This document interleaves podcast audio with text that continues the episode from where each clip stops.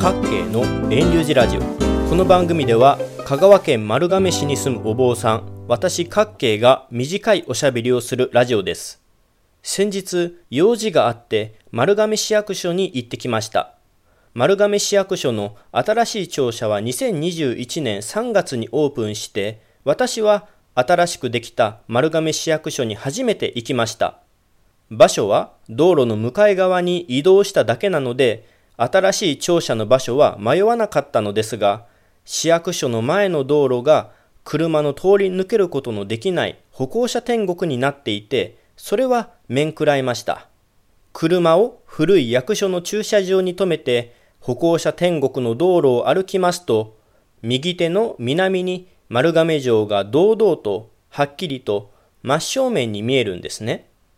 天守と大手門と石垣が目の前に見えて、これは素晴らしい光景だなぁと感心しました。それと同時に、今から5年ほど前にテレビで聞いた天守閣、天守の言葉がふと思い出されたので、今回はその天守閣から核の言葉について雑談していきます。丸亀市には吉本興業の地域密着型プロジェクトで派遣されている芸人さんがいます。それで4年以上前に丸亀市専属住みます芸人に丸亀ジャンゴというお笑いコンビがいました。彼らはテレビ、イベントなどに出演して丸亀市や丸亀城の魅力を精力的に発信していました。丸亀城は日本に現存する12ある木造天守の一つで天守の高さは15メートルほどと現存する12天守の中で最も小さな天守となっていますそれで私が見たテレビで丸亀ジャンゴは丸亀城は天守閣と言わず天守と言いますその理由は丸亀城の天守は小さいから他の立派な天守閣に遠慮しているからみたいな内容を話していたんですね。テレビを見ながら私は小さいから天守というのはそれは違うんじゃないのかなと首をかしげていました。大きい小さいで核をつけるつけないというのではないと思うんですね。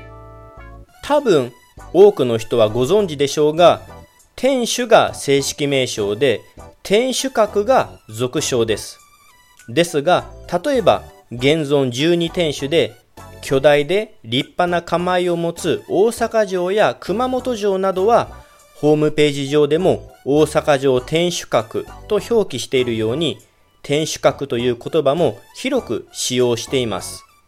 天守閣の言葉は江戸時代後期になってから使われるようになって明治時代からは一般的な言葉となっていったとされます。で、話は戻って丸亀城は小さいから天守閣ではなくて天守なのでしょうか？私は天守閣でもいいと思います。仏教には楼閣という言葉があります。お浄土の世界には背の高い建物、楼閣があり、七つの宝で彩られ、仏様が説法されているとあります。楼閣の楼は2階建て以上の建物を意味する言葉で、楼閣の閣は四方を観望する見晴らしの良い高層建物を意味する言葉とされます。建物の大きさの大小で閣の言葉が使われるのではなく、四方を見渡すことができる建物が閣です。お城の天守というのはお城のシンボルであり、お城の最も高い位置に建てられる建物です。丸亀城の天守の建物は確かにとっても小さいです。ですが、天守から望む景色は北の瀬戸内海、南の丸亀平野、東の讃岐富士五色台、西の善通寺五岳山と素晴らしい眺めを一望できます。丸亀城は60メートル以上の石垣の上に築かれており、総高では日本一高い城であり、四方をはるかに見渡すことができるこの天守を天守閣と言っても言い過ぎではないと思います。閣という言葉は風景を四方に展望する意味合いがあります。例えば大きな建物では大阪の通天閣がありますね。パリの電波塔であるエッフェル塔を模して作ったとされますが、用途は異なり、大阪を一望できる展望台として通天閣は作られました。仮に通天楼だとおかしな言葉になりますよね。小さな建物だと京都に世界遺産の金閣、銀閣がありますね。金閣は高さ16メートルほどの3階建て、銀閣は高さ10メートルほどの2階建てですが、正式名称の録音寺や自称寺と呼ばれることはなく、俗称の核の言葉が広く使われています。金閣も銀閣も江戸時代以降に呼ばれるようになったそうですが、それはやっぱり建物の大きさの大小ではなく、金閣、銀閣の佇まい、展望が素晴らしかったからではないでしょうか。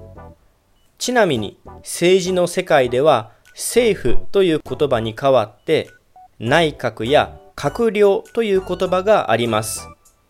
国を動かす大切な役目を負っていますが、そのために内閣や閣僚は常に周囲を国民を見渡して広く様子を伺い状況を判断し意見を集めなくてはいけません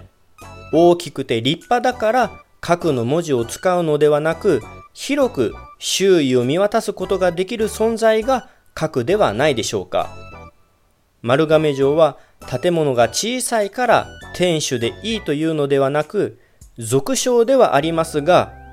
威風堂々としているその佇まいはまさに天守閣でふさわしいと私は思います。2021年7月6日の各系のラジオはここで終了します。来週もまた聞いてくださいな。ポッドキャストでも配信していますので、レビュー、評価、登録してくれたら嬉しいです。